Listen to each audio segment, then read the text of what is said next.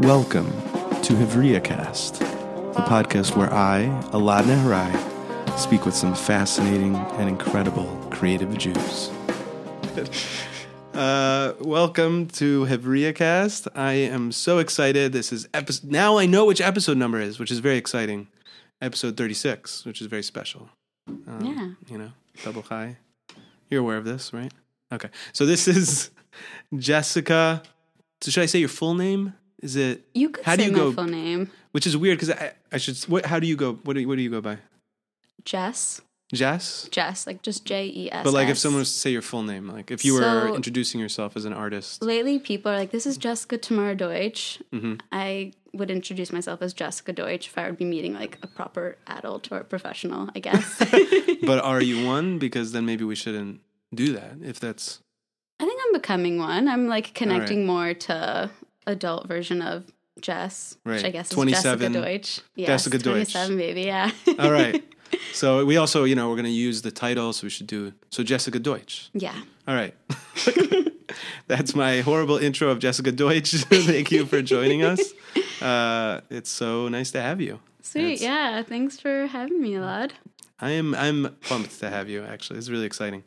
First of all, it's I- I just love when I realize oh, like this super cool artist that I've been hearing so much about lives in Brooklyn, like lives close by, and uh, that's one of the beauties of Brooklyn. I think like we are like oh, this person's right here. So I moved is- there like about a month ago. Mhm. Um, yeah, I figured I'd give the Brooklyn thing a try. I've been Oh, so it's recent. Okay. Yeah, it's very recent. Um, Where were you before? so this past year has been somewhat of a nomadic year. I was in Israel for about four months, um, living in Jerusalem, doing that thing. Um, I was joking Ah. with people that I'm sort of like living out all of these teenage dreams of places where I want to live. Cool. Um, so the first one was a hole in the wall in Nachlaot. I found one there that was wonderful. um, and then I came back to New York for a little bit, did some freelance work, Hmm. and then I went. Um, I've been doing book tour stuff this year, so For the Pirkei Avot? yeah, for the illustrated Pirkei Avot, yeah. Um, so that's Wow. been keeping me busy. Um, going to different Limmud conferences and connecting with different communities. Um, Wow. yeah, tr- it's it's basically been a fun excuse to get an inside sort of view on what different communities are like in places that I've just been curious to check out. Um, Wow. Spent some time on the West Coast, went to Limmud UK, um, which. Oh, was that's the big one. massive. Yeah. Yeah, I know it's it's so big. Wow. yeah, that was my first one ever. Oh, really? That's yeah. cool. Um, so I sort of yeah dove into the deep end there. um, but yeah, it was really fun. Met a lot of really cool people there. Hmm. Um, exhausting, but really fun. Wow.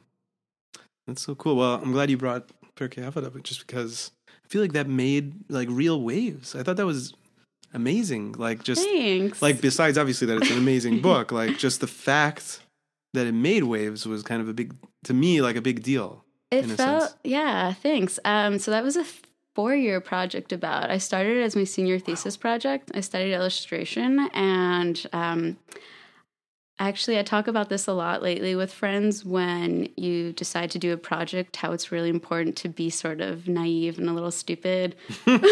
Because if we knew how hard these things were, hmm. I think a lot of the projects that I decide to do, I maybe wouldn't. Hmm. Um, and I tend to also think of the most complicated ways of going about projects. but yeah, the Pirkei Avot book was my first attempt at ever making a book. I studied hmm. illustration. I started making sequential visual stories. They have like big that mean? titles.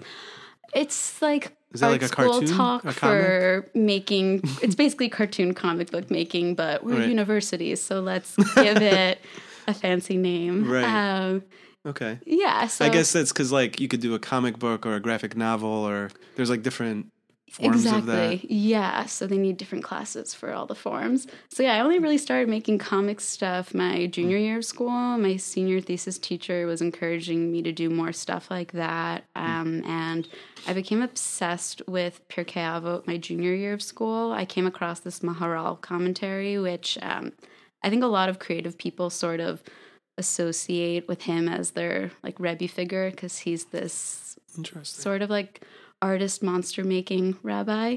Right. Um, and he just has really cool teachings. And I figured that if he had teachings that applied to Pirkei Avot, which is a book that didn't really speak so strongly to me, and I didn't really spend much time learning it growing up, I figured, okay, I think this would be my way in. And um, I tend to sometimes get really attached to one book, and it'll take me like a year to get through it because it's like becomes this friend, and I'm like, I don't want to ever say bye to you.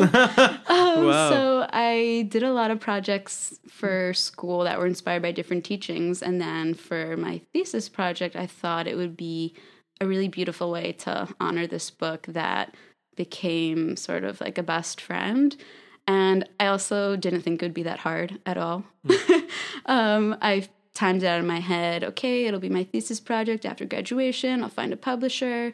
They'll fix my spelling. I'll do the last few teachings I didn't get to, and then bam, I'll have my first book. wow. Uh, Is it that easy? um, nope.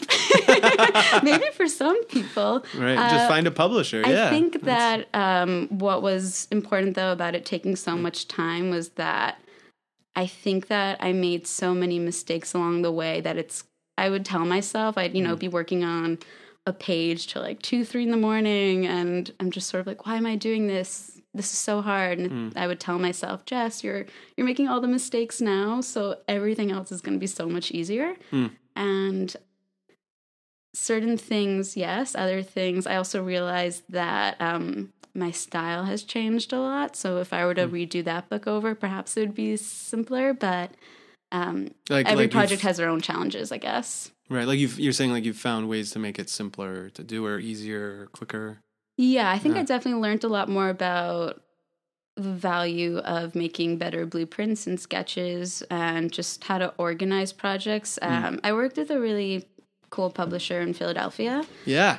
I just met him. Oh, He- that he was at sweet. a- DZ? yeah. he was just at our creative for bringing because he was in from uh, Philly. Oh, cool. Yeah. I'm glad to hear that you guys connected. Yeah, it was really exciting because I he's he's one of these guys, at least in in the Jewish creative world. I always am hearing his name. Gosh, and- he's so busy. yeah, he's also doing podcasts, right? He's like, Yeah, um, it's been kind of funny. I feel like I'm always learning new things about him, and I'm just like, we've Right. been in touch for years. Why didn't you say anything? Like, I didn't know you did all these things. Um, but yeah, it was um, also sort of sweet how I ended up working with Printocraft. I sent it to like all Hmm. the Jewish publishers, and they either didn't get back or were like, thanks, but no thanks. We don't really do comics.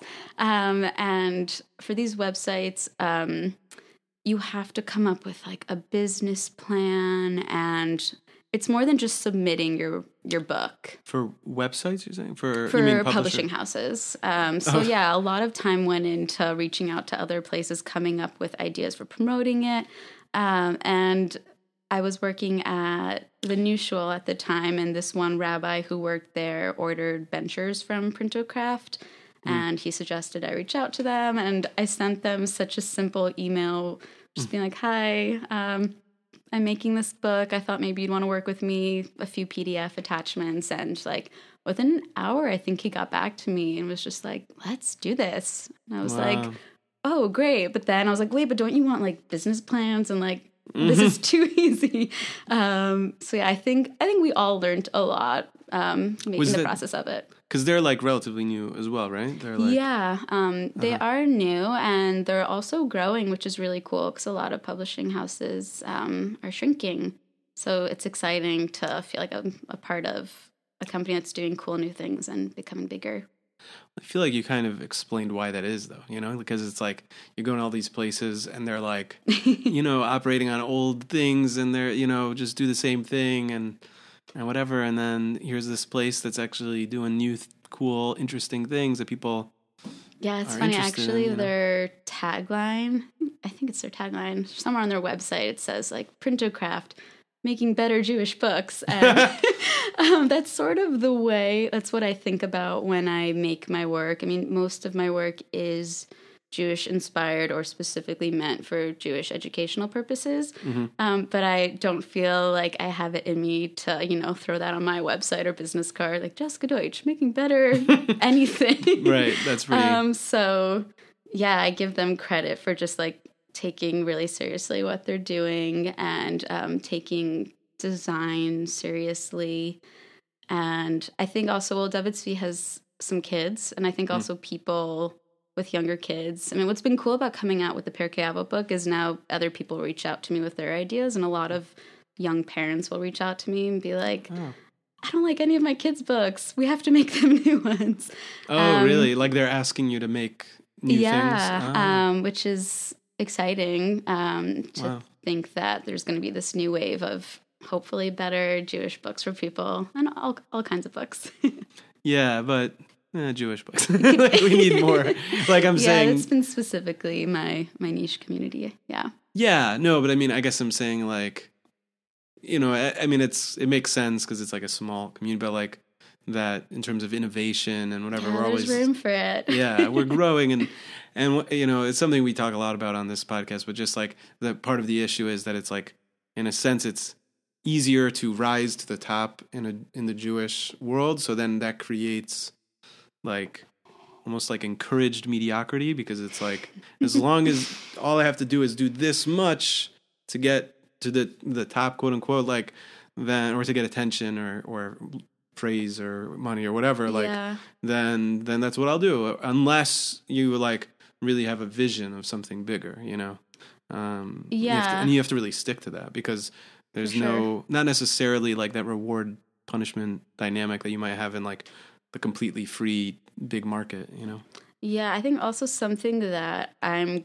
grateful for with um I guess, sort of professional training as well. I went to like a normal secular design college, right. um, and I was making Jewish art when I was in school. It's actually when it started. It wasn't really something that clicked before, mm-hmm. even though I was, since a really young age, really into the Jewish thing. And oh, um, yeah, it was like my goal to be Haredi when I was in like third grade. I was like, oh, that's how you're a good Jew. If you're Haredi, that's it. Okay, great. um, Did you grow up secular or? I grew up like traditionally modern Orthodox, went to day school, um, had a strong relationship with Israel, have an Israeli parent, but I had this one teacher in day school who mm. was like, a Cheder Rebbe. Mm-hmm. I don't know how he ended up there, but it was like wow.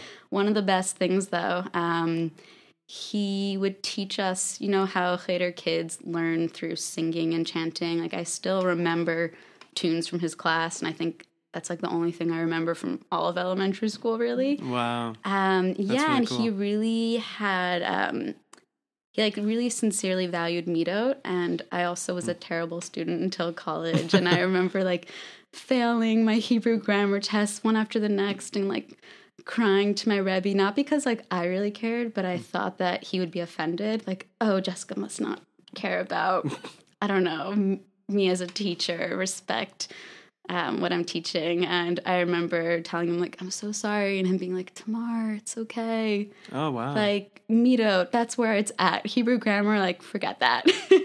I don't think the parents of that school would have been on the same level as him.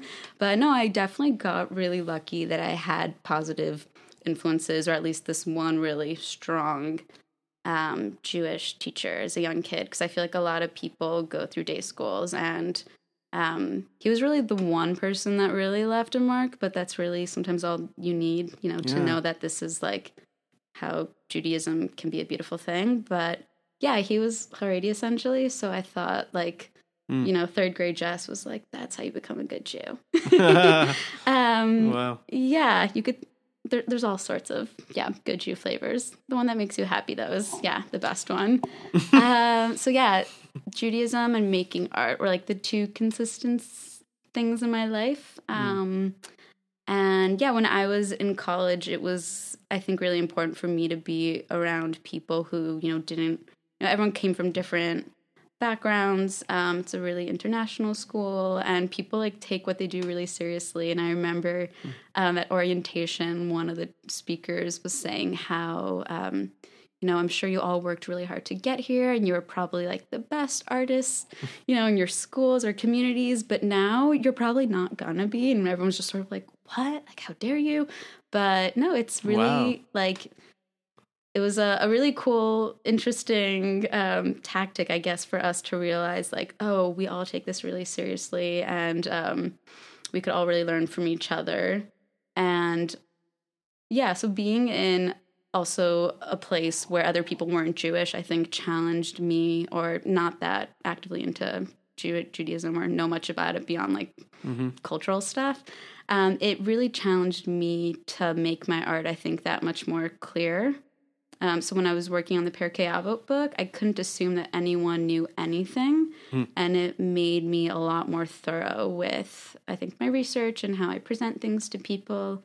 And also, I was working at this Hebrew school downtown, which um, essentially most of the teachers there are artists, which is really cool. I would be a terrible Hebrew grammar teacher, um, but I was able to do art projects with the kids, and they're super sharp. Like I remember a bunch of my students were like Broadway performers, and they would talk about their auditions. I'm like, oh my god, who am I to teach you anything?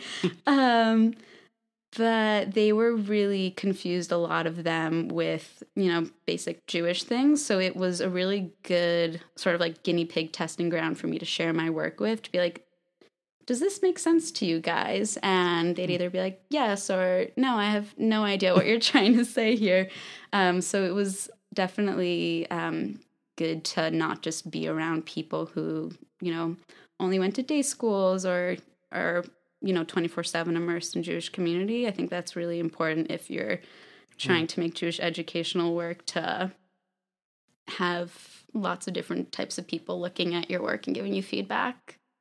so interesting. Like to think that, because you know, you'd think it would be the opposite. Like that, the more you're enmeshed in the community, the easier it would be to explain things. But actually, being away from it allows you to, like you said, be clearer because you're you can't assume any knowledge. Totally, yeah. That's pretty fascinating. I think also a lot of the work that I'm doing and um, with the structure of the Pirkei Avot book also was somewhat of a tikkun for the day school kid in me that was kind of always confused about so much. um, in the beginning of the book, I have this two page spread of, I call them like the featured sages, and it has them organized in the groups of it's meant to be like chronologically ordered so you could kind of get a sense of who actually you know argued with who or was friends with who, like who, who were the actual cliques maybe Yeah. um, and so i cool. remember growing up always being so confused who existed at the same time as other people and yeah i was talking about that with a friend actually who was always an excellent student and it was funny uh, for her to admit like yeah i never really understood that either like thanks for clearly like spelling that out for me Yeah, I'm totally like that. That's that's so true. yeah um Yeah. so a lot of it has just been kind of tikkuns for younger version of Jess and hopefully making yeah, just it's funny also realizing how it's not that difficult to make things clear. Sometimes we just need better charts that look more fun and are really simple. wow. So that's something yeah, there's there's a lot of projects and ideas in my head, but one of them is to just make really clear, simple timeline charts and um Of like like people from the Gemara, like stuff like that. yeah, Wow. Um, that's it's an idea. Oh my gosh, I would love that. I think it'd be nice to have. Yeah. Because I, yeah, I mean, at at least as a Baal Tshuva, like I know you kind of go from like not knowing anything to just like delving into the text. So there's this gap. I don't know what it's like in day school, but at least like I know that just like you kind of just go into it. So you're not Mhm. given. You're kind of like maybe there's like one day where they quickly explain it, and then the, the rest are like, okay, now it's time to learn Gemara, you know, and like, um, so it'd be so cool to kind of have that just at my fingertips, you know, to just be like, oh, okay, this is what's going on. So making better art for schools is something that I would like to do at some point, like better bracha charts maybe and stuff like that. They have like outside like bathrooms of Sheyatzar or Yeah. bracha achrona. And they're, I kind of, there's something campy and nostalgic about them to me. I actually, since moving to Crown Heights, I bought a few of those like posters that just have all these different vegetables that are just like really yeah. poorly photoshopped and I know there's something really funny about them to me. Um, I sort of love them, but other people like gotta make new ones. I'm like, oh yeah, I hate them too, totally. You're like, uh, you love them.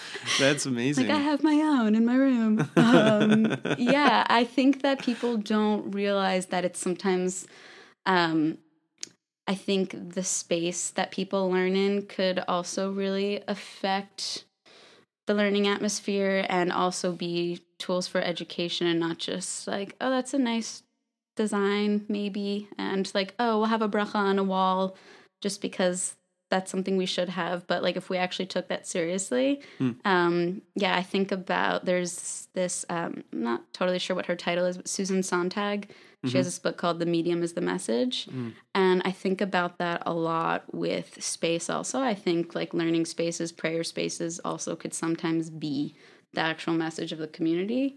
Mm. Um, so just like redesigning Jewish spaces is something that I think about a lot, like the physical spaces. It's interesting because I was about to say that it feels like you have like a not just an illustrator's mind, but like a designer's mind because you're thinking like, how can this be well, I guess illustrators have to think of this too, but mm-hmm. but like you're not just thinking, oh, how can I make?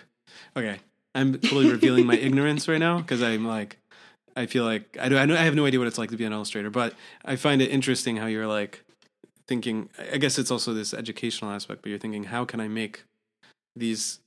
Like, how can I make the thing about bracha achrona or different things like uh make not just be better looking or more interesting, but actually be more useful and clearer in a sense. Like, yeah, that, like that's kind of what you're saying, right? Mm-hmm. Like, that is the different. That is a difference, right? Or am I just making that up? Yeah. Well, also I no. I think you're um, seeing that I don't just have an illustration background. I mean, I only did that mm. for like two years in school. I initially. I went to Parsons thinking I was gonna study fashion. I was really into menswear my like senior uh-huh. year of high school. Um, I they filmed Project Runway at Parsons, so I decided to go to a school based off of like some reality TV show. you, the funny thing was that in my mind, I was just like, you just became ten times cooler, like instantly. Just the moment you said that, I was like, oh my gosh, that is so. So here's I, the thing: it's not really like Project Runway. Like Tim Gunn only comes to school once a year for a lecture that like you have to get tickets to, and I think it was like on Shabbat or something. That's so. a great show, though. I mean that's pretty cool. It's a great show. Yeah, it's pretty amazing to see what people do under. I mean, definitely the element of the time pressure is a real thing in school, and it's pretty amazing how much work you produce under such short amounts of time. Mm. But it wasn't exactly just you know hanging out with Tim Gunn.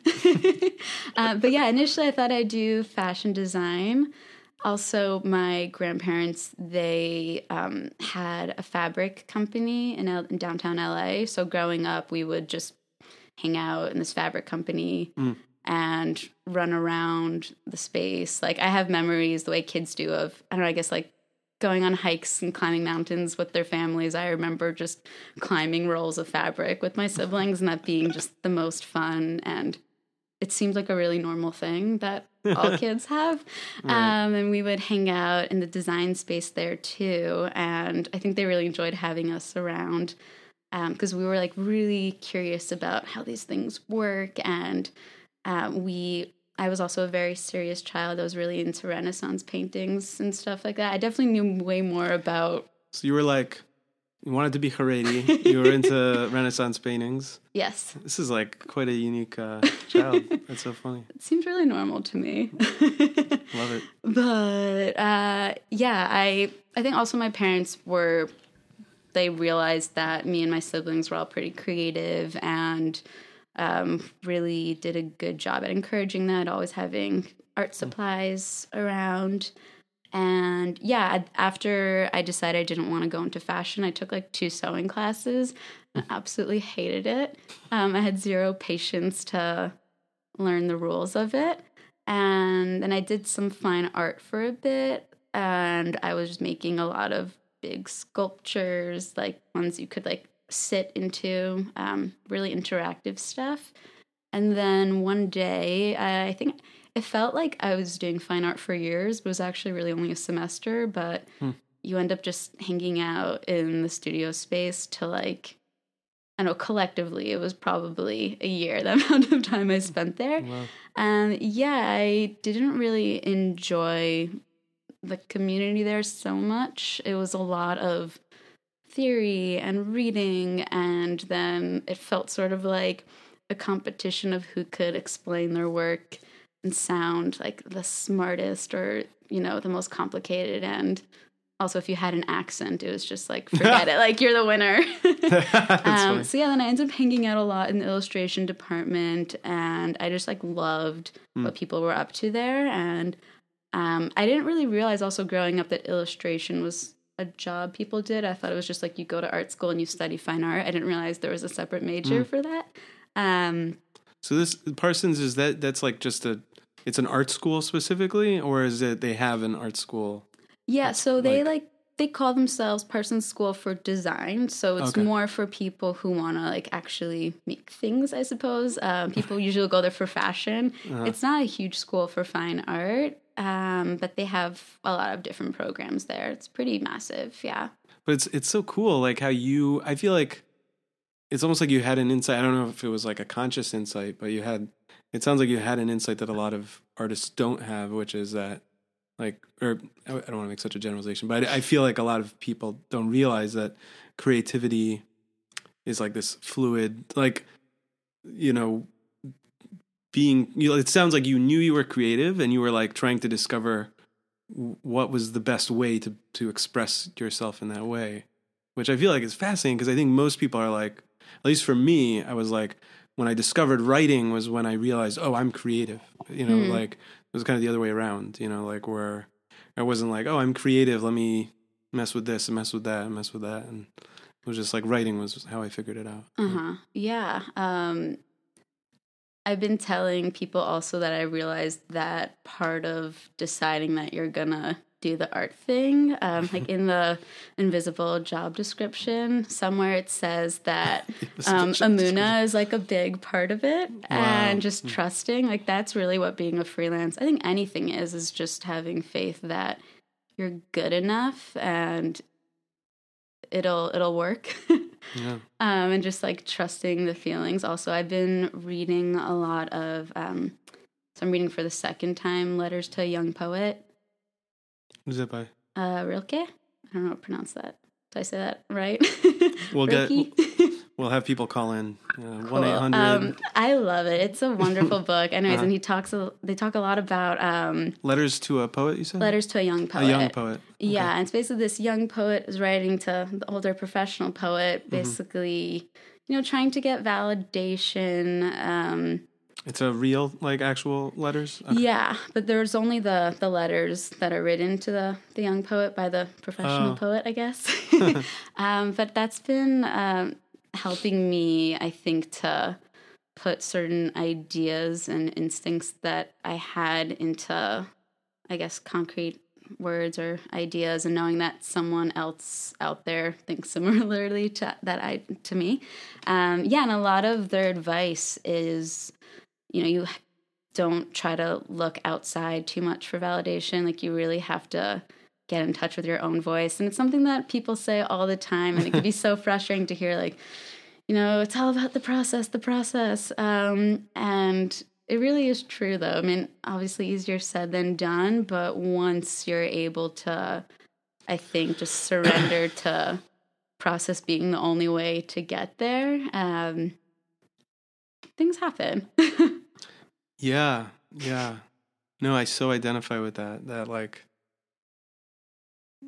I just it's it's crazy. I think to to think that like you're just gonna throw something out there, and people are gonna like it or be interested yeah, no, in it's it. scary. yeah, it just to me it sounds crazy. Like you're gonna just like it sounds crazy to me even now, like with an audience and stuff. I'm just like this like why would you care? Why do you care about what I have to say or something like that? You know, and I, it's not like a I don't see it as like a a humility thing, more as like a it li- it just doesn't make sense, you know, that yeah. and and and and that's like why I think Emuna is is so important, bitachon, and like just understanding that Hashem uh, uh, is in some way weaved into this equation I mean, obviously, but I think that's an obvious thing to say. And both like, but it's also, I feel like with art, it's so much more revealed. You know, when you're Yeah, definitely. I think another thing that also comes to mind um, is like when I make work and decide to share it, I realize that it sometimes goes beyond this place of me just trying to do this because it's my job. It comes from a place of like necessity, like I have to do this to feel Right. alive and feel happy and feel connected to people. Um, so even though it's scary and there's no guarantee, um, it, I think it's really cool to get into a place where that's no longer what takes up, you know, the anxious headspace. It's more just I need this to yeah. to to be alive.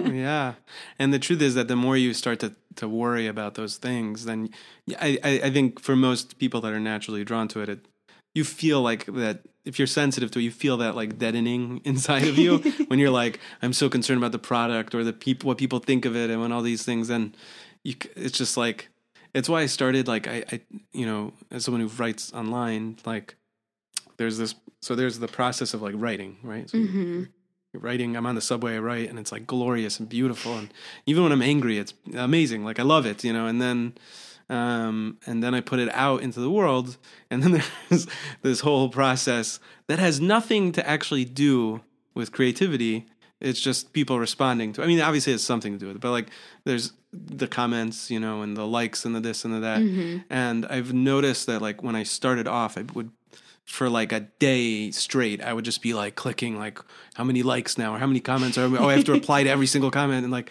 and at a certain point I think it clicked. Like I kind of understood it at a certain point, but then it really hit me that I'm like, I am killing my every time I'm like obsessing over this stuff, like how well is it doing and all these I'm like killing it, killing the Yeah, The- the, the like game. It could be a real thing. I think yeah, yeah, it's a real thing. And uh just think you know it's interesting with sorry, go ahead. I'm just curious how you deal with it or dealt with it to, you know, get some distance from that. Oh, that is a good question. I think uh, the sad truth is that I, I don't know if I, like I think I, I there was there were moments when I really worked on it. Like I would I would um make some sort of commitment to myself. Like all right, like I'm not gonna look at it for a while. Like and especially if it was a piece that I knew would like these days would upset like a lot of people or something. I'll just be like all right, I'm not gonna look. Um, which is much much easier said than done. Um, I think for me, really, what it comes down to is just like mindful practice, like where every time I put out a piece, like I remind myself, I'm not going to get as much out of all this other stuff then like literally the half hour i spend writing is going to be a thousand times more valuable than the hours i obsess over this like the reaction to it you know? Mhm. and and not only that like just so it's just like repeated when you put out a piece like at least once a week then you're you're constantly kind of faced with it. And um i just think we're at least for me i think that was really helpful. And then also i would actually add one more thing um that i just thought of which is I'd that to hear.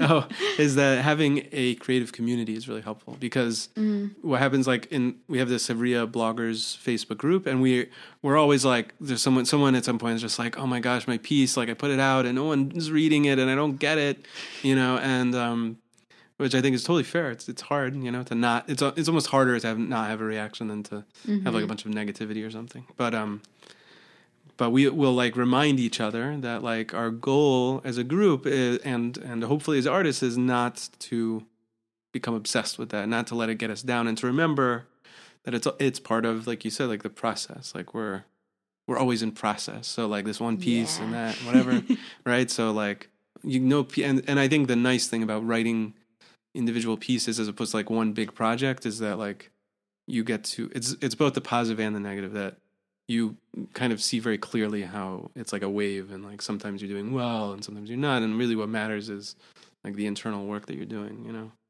um because ultimately like you see people that are clearly doing it for the response and you just like i can just tell like i would never want to live like that like i would rather yeah, it's Never- an exhausting way to live, I think. yeah it, it's gotta be Yeah. i think i don't know you just got me ranting i'm sorry but no, I'm here Yeah. to learn too. um, But yeah, yeah, I feel like that's why it was so great to have you like at a creative Farbrengen. Like I just feel like when we have these voices like reminding us that it's like I don't know, we're just that I think community is so powerful as an artist. Like, you know? Definitely. Yeah. I mean, I feel really grateful also to have people who, like, I value their opinion about my work um, in different countries. Um, Oh, you know, cool. I'm also like a late night worker. And I think a lot of creative people are. I was actually recently talking to someone who told me I thought that my work schedule was crazy. and she was like, Oh, I go to bed at like seven or nine and I wake up at 3 a.m. to do work. I was like, Wow, I Oh. think you win. Wow. That's Um, pretty cool. Yeah, I was like, that's really unique. I maybe I'll try that. I don't know. Yeah, that's like the opposite schedule. yeah. Um, I thought that was. Like, no, that's a mine. Isn't that strange? After hearing that, mine's pretty normal, I guess, for night owls. But yeah, um, I have people in California and Israel who I really connect to, and I sometimes it's scary for me to just throw art out to anyone for feedback. Right. Um, I think also as as I've gotten older, um, I get a bit more. I think I don't know if critical is the right word, but I just realized that there are certain people who get me and my process a lot better than other people, and I respect their process, so I want their feedback. Right. So that's a nice thing too to have people all over the globe on different time zones Yeah. available when you need them. That's really cool. Like you have like this network of people. That's really awesome. Yeah, that's something I'm definitely grateful for. Yeah. Um, and also, I think with, um, like we were talking before about how do you deal with, you know, who are you making artwork for? There's something also I've been really, what the, making the Pirkei Avot book was an interesting practice of not sharing. Mm. Because I normally, I mean, it's a pretty cool thing that we could just post a picture of our art and within a minute, people I don't know, hundreds of people could look at it. It's like a really wild thing, and it's so easy to share art, um, which is a great thing in a lot of ways. But it then puts this pressure of, oh, everyone already saw this, so I have to make more work even faster. Oh, yeah. Um, but with the book, when I signed a contract with Printocraft, I had to take down all the images from this project that I had from senior year in school. And I couldn't share anything online about it until four years down the line. And there's something really special about, you know, I'm not going to call it like secret projects, but really spending time and keeping projects to yourself until they're ready um, is a really cool practice that I think maybe a lot of people experience less these days because Yeah. we could share things so quickly and get responses and know if people like us or not. Um, so that's something that I've learned to really value, and I have a few smaller projects I'm about to come out with soon that I've been working on over the summer and while traveling, and it's been really it's been a fun thing to realize like oh I'm in control of what people uh, will see of this before it actually comes out and they could hold it. And um yeah i'm excited to you know at one point just like share that it's like finally ready. And i think it's fun to also keep people on their toes. Like oh i had no idea you were working on this thing. Like i saw a little sketch of it but i didn't realize it was this like whole other book or Hmm. other series so it's fun to have these um like secret projects going on while you're working on they're kind of like my i have my sprinting sort of projects i feel Yeah. like and then i have the marathon ones yeah. so yeah, I've been keeping some marathon projects to myself, and yeah, it's it's exciting to then finally decide like, okay, this is the day where it's no Yeah. longer just mine. That is really cool. I I um I've literally probably spent my entire creative career, quote unquote. I don't know if it counts, but uh it's not full I don't know. Um like writing doing sprinting, you know what I'm saying? And Uh-huh. um I tried writing like it was, it was funny because like there's all these things that you were mentioning about your book that were sparking things for me because I'm working on a memoir now. Um Yeah, I heard you read a little of it. Oh, right. You were there. Yeah. Yeah. Uh, yeah. And, um, yeah. And I think it's been such a, like, it's interesting because I actually had tried a few years ago to write one and it, uh, I got like, I don't know, 200 pages in and then, It's not an easy thing to write a book. Oh, and you Oh. had a baby. Yeah. yeah. okay. well, I didn't, but, and, uh, Right.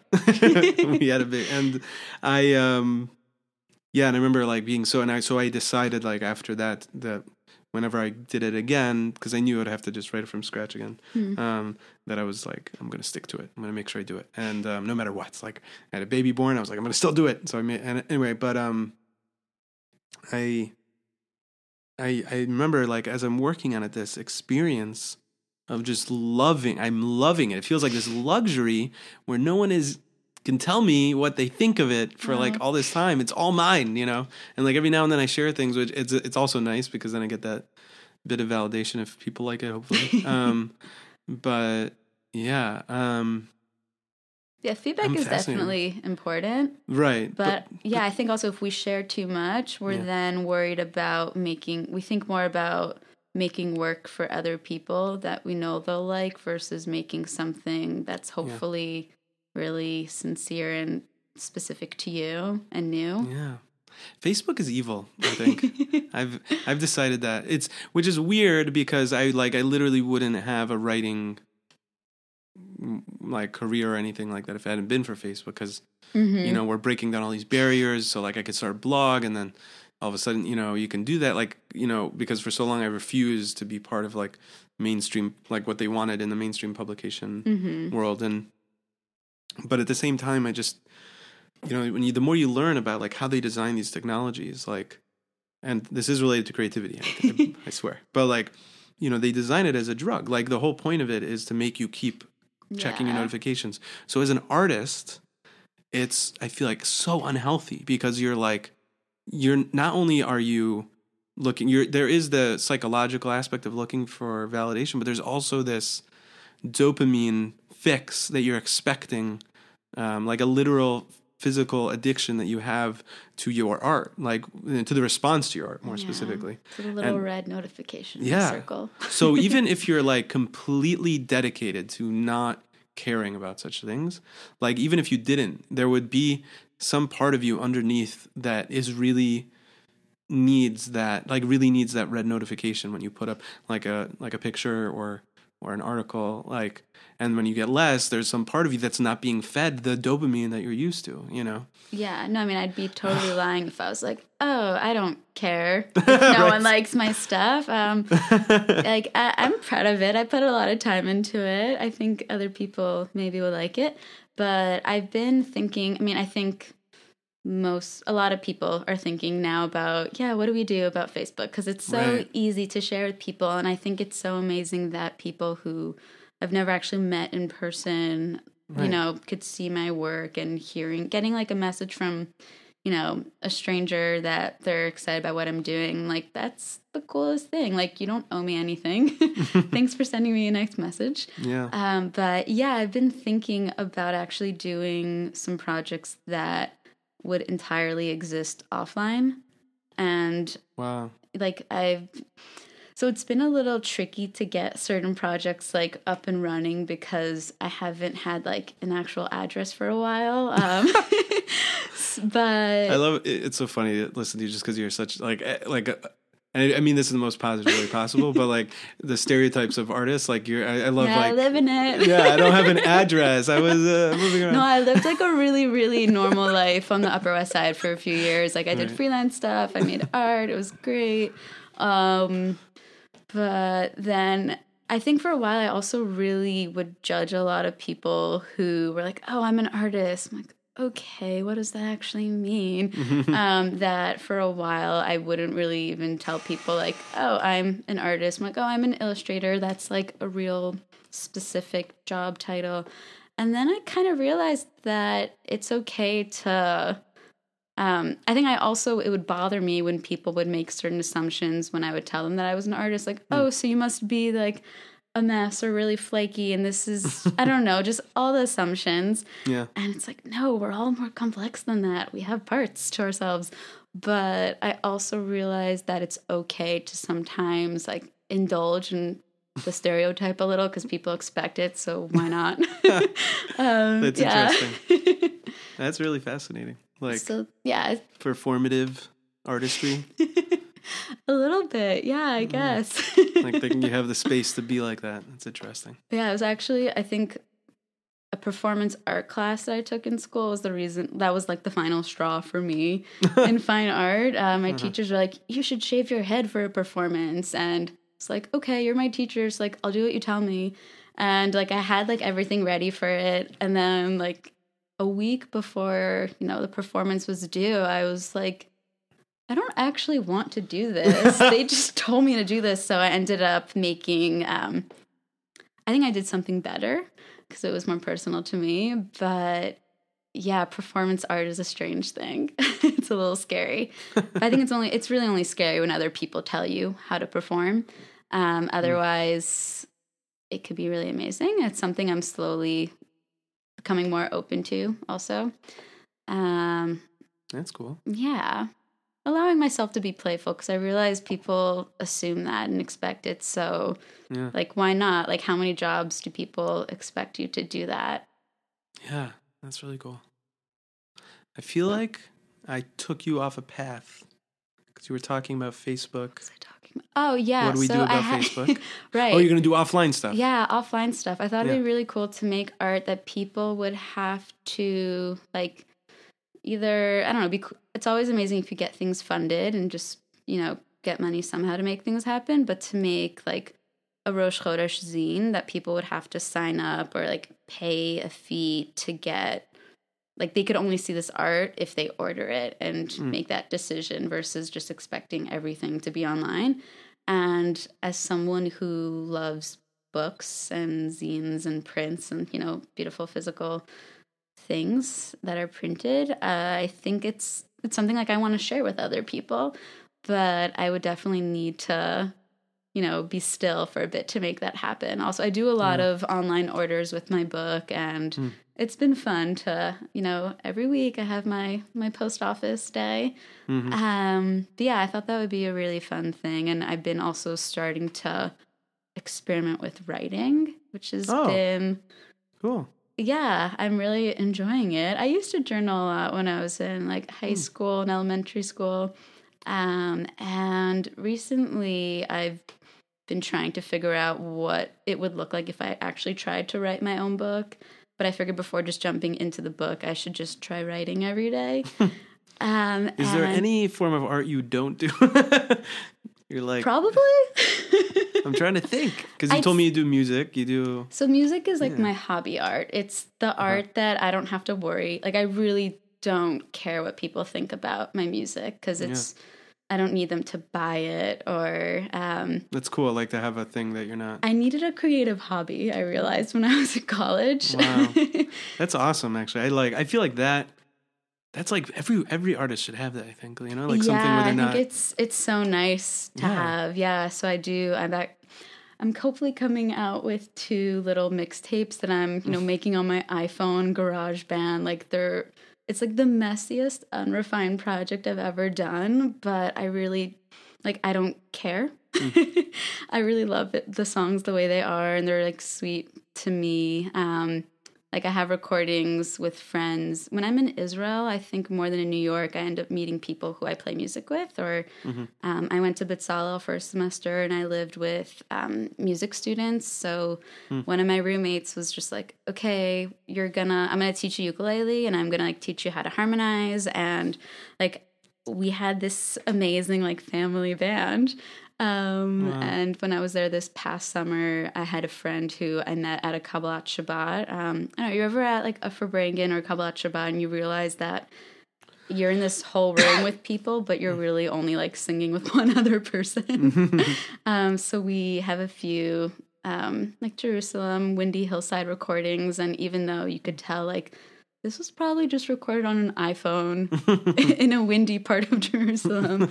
Um, why did they do that? Those are really poor decisions. Um, but there's something really sweet about, you know, not taking all your art yeah. to the most extreme, serious, refined level. Um, yeah, I feel like there's a lesson in that just for life also, like that we've we become such performative people. Like everyone it's not just artists like everyone yeah. where they put up an instagram picture they everything is is a like you're literally i forgot i was reading some something about this like it's psychologically like you there's you right and then there's the construct of you and that exists in these worlds, you know.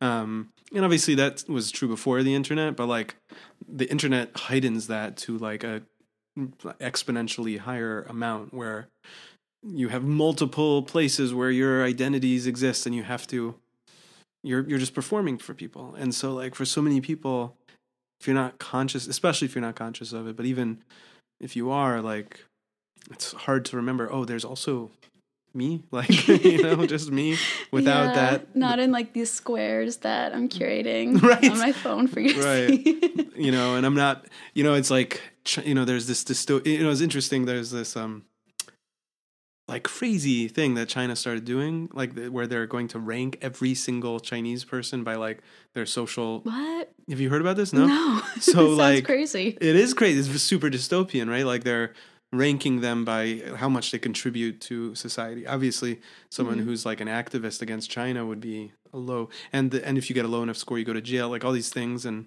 yeah it's very intense. And then if you do well you get you know but if you and i and i would never i would never say it's the same thing but i do think that to a certain extent we've like self-created something like that to a s- to a certain extent. I would not you know we're not china but like but i do think there's something like where we you know we're measuring ourselves like i just hit 5000 twitter followers. And Oh, so for me yeah exactly. So for me i was like i knew there was a part of me that was like yay 5000 twitter followers. And there was a part of me that was like this is so stupid that i care so much about this you know? And um especially it's like you know and i was like i put up some tweet where i was like now that i've hit 5000 followers i'm gonna go out on the town and spend all my you know like go to a bar and spend my social equity you know like as if it is there's like it's intangible.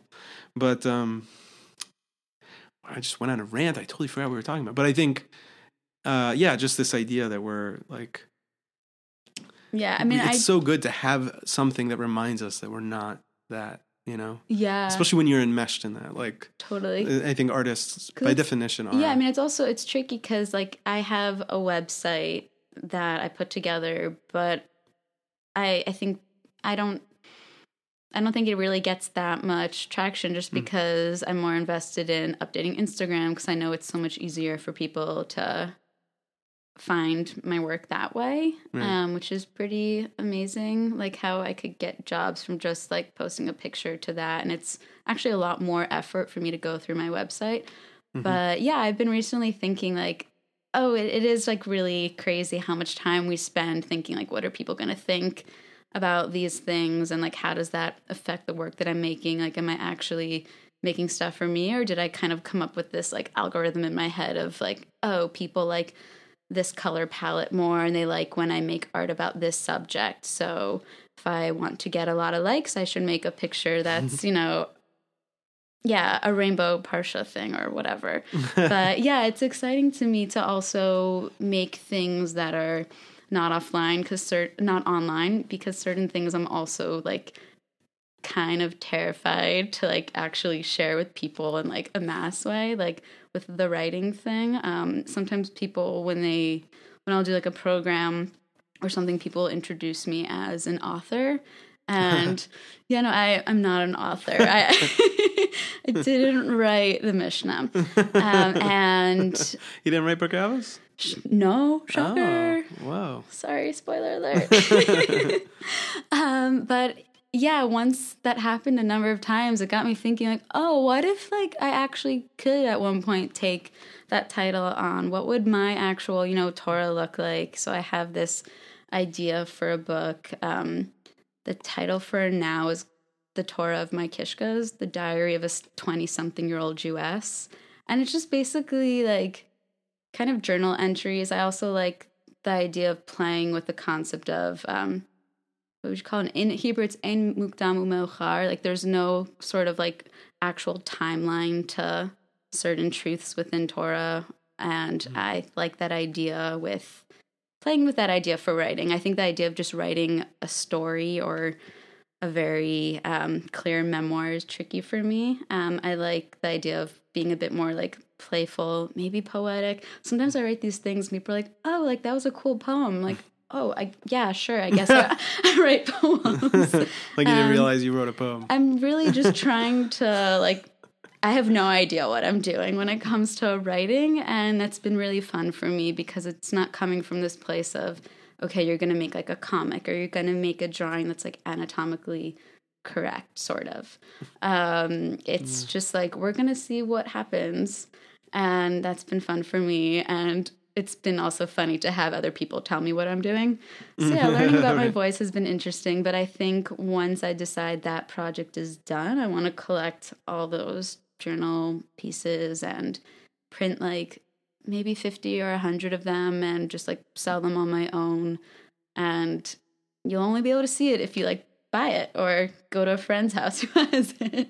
Wow. Um, so yeah, I like the idea of things being um, a little more rare yeah, that's actually really interesting because um, you know we do these creative Farbrengens, and I, it's funny because I talk about them all the time, and yet they're, they're a good time. Oh no, they're great, but like it's interesting because I I remember we we spent years trying to figure out how to make a good creative event in Crown Heights because there's uh, so many issues in Crown Heights, like you know where there's the people who want it to be super from, and then there's people who like Dafka are rebelling against frumness, and, and so it becomes so a party. Funny learning about all the people. Like I didn't really yeah. totally know what yeah. what this neighborhood is that I willingly sign up for. Yeah, yeah, it's true. Especially I feel like if you didn't come in to live in the Chabad community, then you're really surprised probably by like so many things. But like, so it was really fascinating to kind of figure it out because we we knew we wanted to do creative stuff. We just didn't know.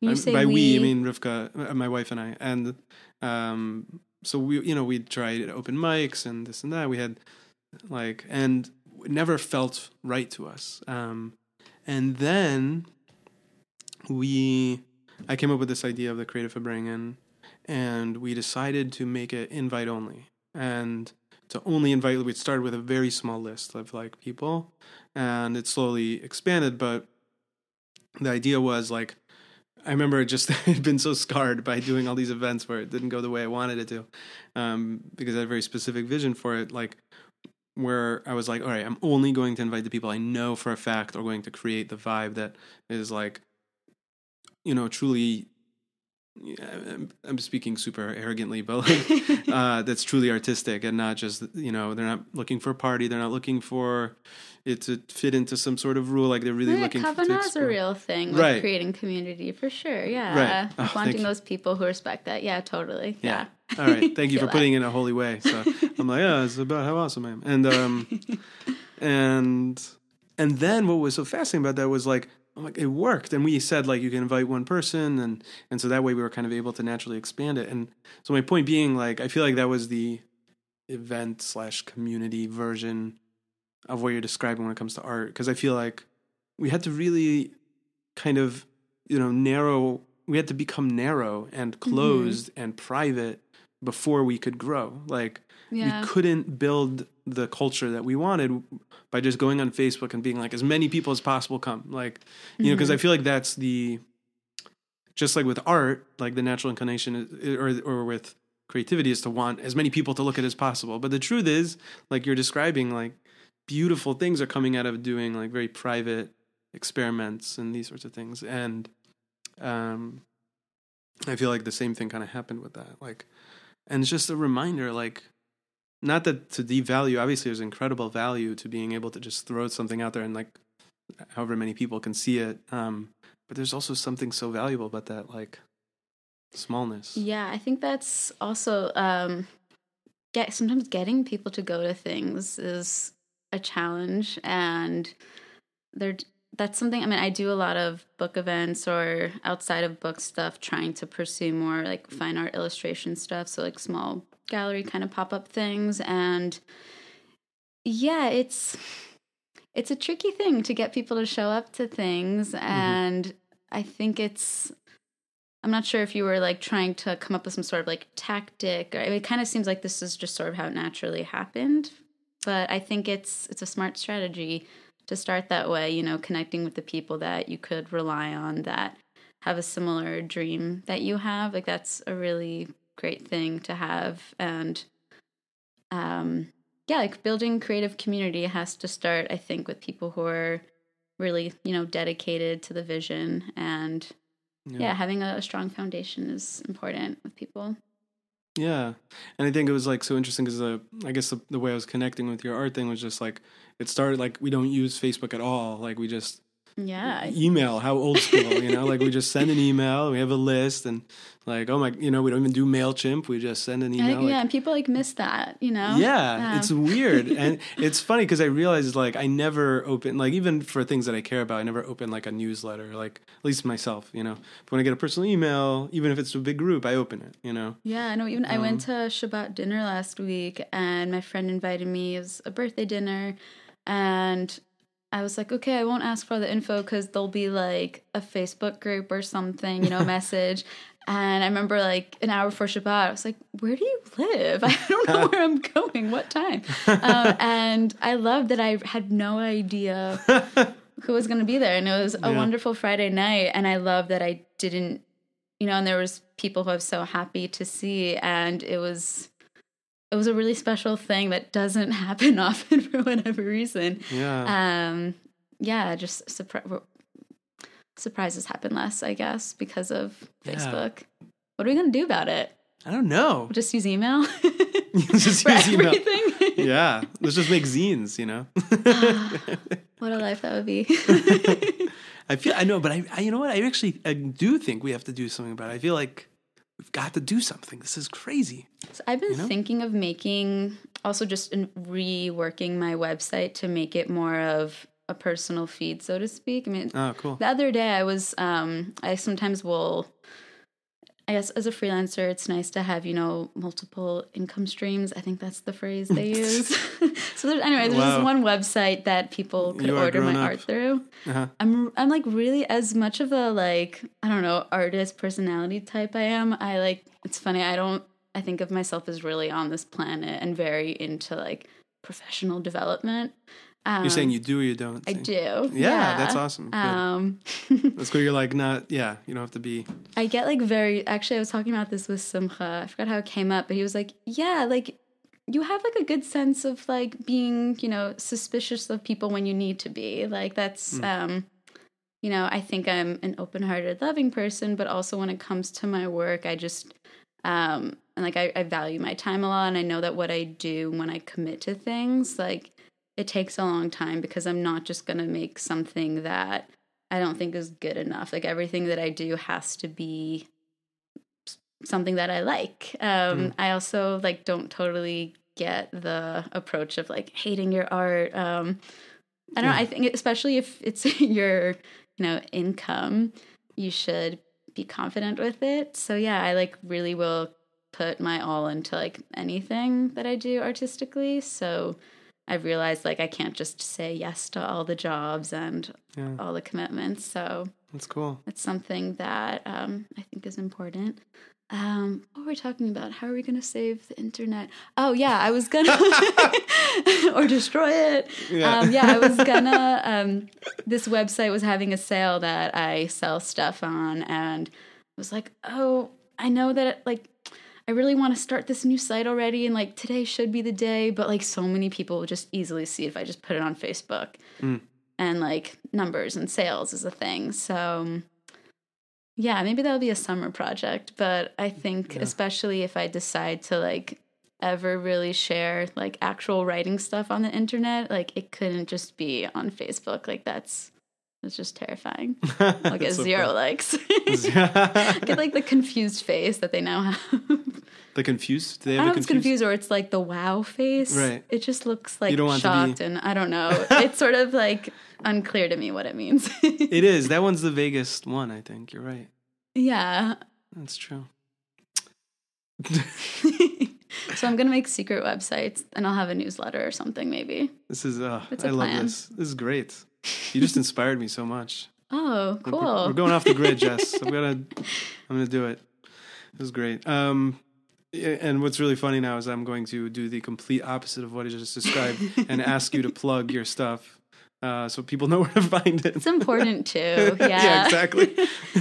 Well, um, I do have a website that has more of my old art. You know, it's fun. I've been making a lot of art this past year, and I haven't really. It's like in the next month or so, I hope to share it and redo my website. But if you want to see my older works, you could go to jessicatdeutsch.com. Mm-hmm. Um, that's my website. Instagram. Um, What's your Instagram handle? my Instagram handle, it's really long. Jessica underscore Tamar underscore Deutsch.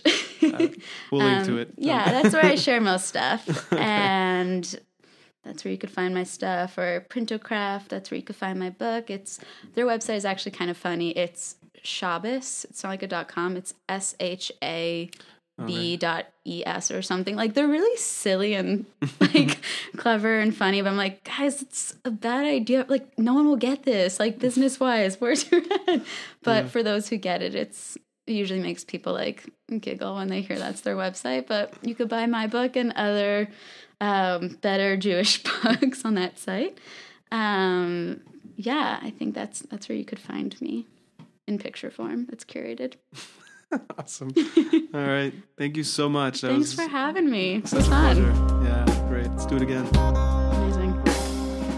Thank you for listening to HevriaCast. I'm Elad Nehorai. If you'd like to hear more and read more of our work, you can follow us by going to hevria.com or facebook.com slash hevriamag. We've been recording at the Kalal Studios in New York City, and the music that you're hearing is Voice Lessons by Darshan. Thank you so much. We look forward to seeing and hearing from you again. Kal,